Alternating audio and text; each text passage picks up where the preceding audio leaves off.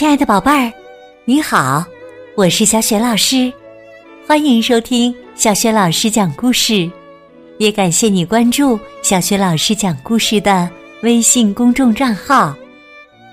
下面呢，小雪老师给你讲的绘本故事名字叫《化妆舞会》，选自《灯塔守护人》系列绘本。好啦，惊险有趣儿又有爱的故事。这就开始了。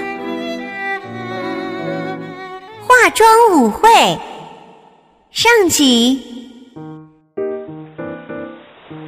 格尔林夫妇还有他们的大猫哈密士住在高高的悬崖边上一座白色的小房子里。格尔林先生是一位灯塔守护人，跟他的助手萨姆。轮流照顾着灯塔，他非常热爱自己的工作。一个星期三的早晨，萨姆擦洗灯塔的时候，在灯塔顶上发现了一块小小的牌子。哇，真棒啊！萨姆自言自语说：“简直棒极了！”我们的灯塔今年正好二百岁。萨姆把这个消息告诉了每个人。格尔林太太说：“那么应该好好庆祝一下啊。”格尔林先生说：“或许还应该为灯塔准备点礼物啊，给他换身新装，涂上鲜红的漆。”再刷上雪白的道道。格林太太说：“还有一个庆祝宴会。”面包师莎莉，也就是萨姆的妻子，建议说：“化妆舞会怎么样？”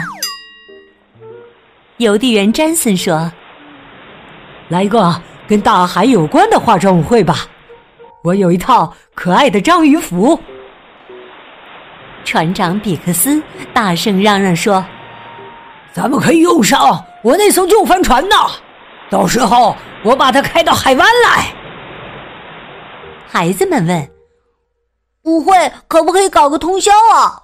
再加上一个生日早餐？”“是啊，这可是千载难逢的呀！”所有人都认为呀，格瑞林夫妇应该成为最最重要的嘉宾了。莎莉还写了一个布告牌，上面的标题是“灯塔二百岁生日庆祝宴会”。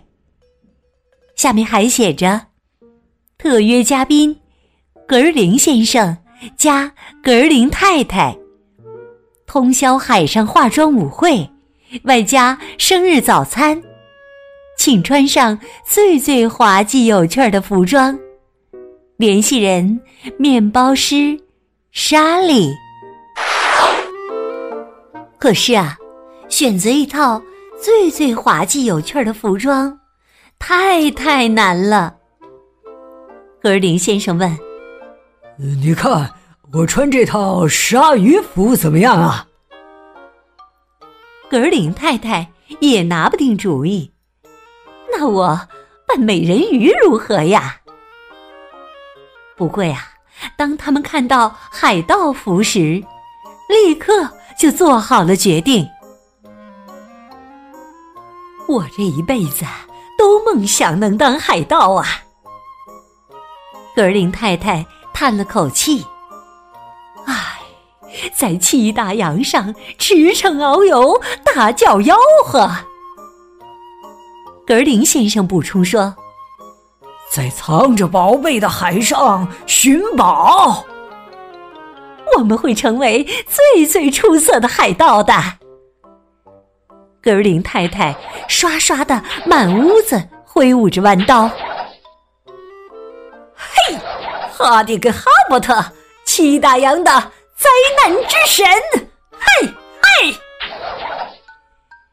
格林先生。也开始虚张声势的乱喊乱叫起来。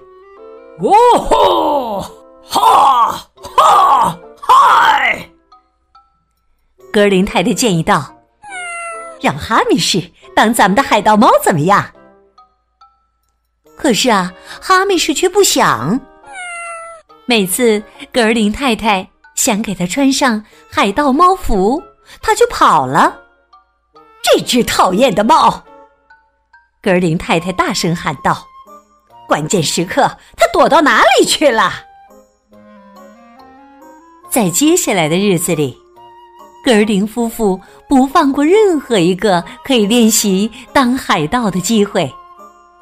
他们整天穿着海盗服，烤好了面包以后，格林太太会用弯刀插起一片面包，对格林先生说：“拿着你的烤面包，我的老独眼龙。”而格林先生也会这样回答：“哦吼，哈哈嗨！”在做浓汤时，格林先生。也会用弯刀来搅拌，还边搅拌边说：“我说天心，咱们来搅搅这乌鸦窝汤吧。”不过呀，格林先生的弯刀还是带来了不少麻烦。比如有一次他弯腰的时候，弯刀差一点刺到了格林太太。哎呦，你吓我一跳啊！小心点儿，船长。还有一次，正当格林先生手舞足蹈的时候，呀嗨呀呀嗨！咔嚓一下，他的弯刀把金鱼缸给弄碎了。格尔林先生难过的说：“哎呀，我真的好想当海盗啊，只是做的不太好。”唉，或许我应该像鲨鱼一样消失。格尔林太太也没好到哪儿去，她的喊声啊，把萨姆和海鸥们都吓得够呛。吼哈哈！哎呀，哈迪，格尔林，真不敢相信，这是你的声音啊！哎呀！我得回村子里去了。哦，谢天谢地，离化妆舞会只剩一周了。萨姆来到了莎莉的面包房。哎呀，这格尔林夫妇啊，扮海盗扮的太疯狂了，简直，哎呀，要把我弄疯了。莎莉说：“哦，这么说，他们要穿海盗服了？”是吗？宴会的当天晚上，格尔林夫妇划着小船向宴会大船驶去。起初，大船的灯光还明晃晃的照着海面，可是渐渐的，灯光暗下去，暗下去，转眼便跟大船一起消失在。茫茫大海里了，出了什么事儿啊，鹅先生？咱们可不能迷路啊！海浪拍打着小船，四周一片漆黑。格林先生从来没见过这么黑的黑暗。忽然，灯塔上的灯亮了，照亮了整个海湾。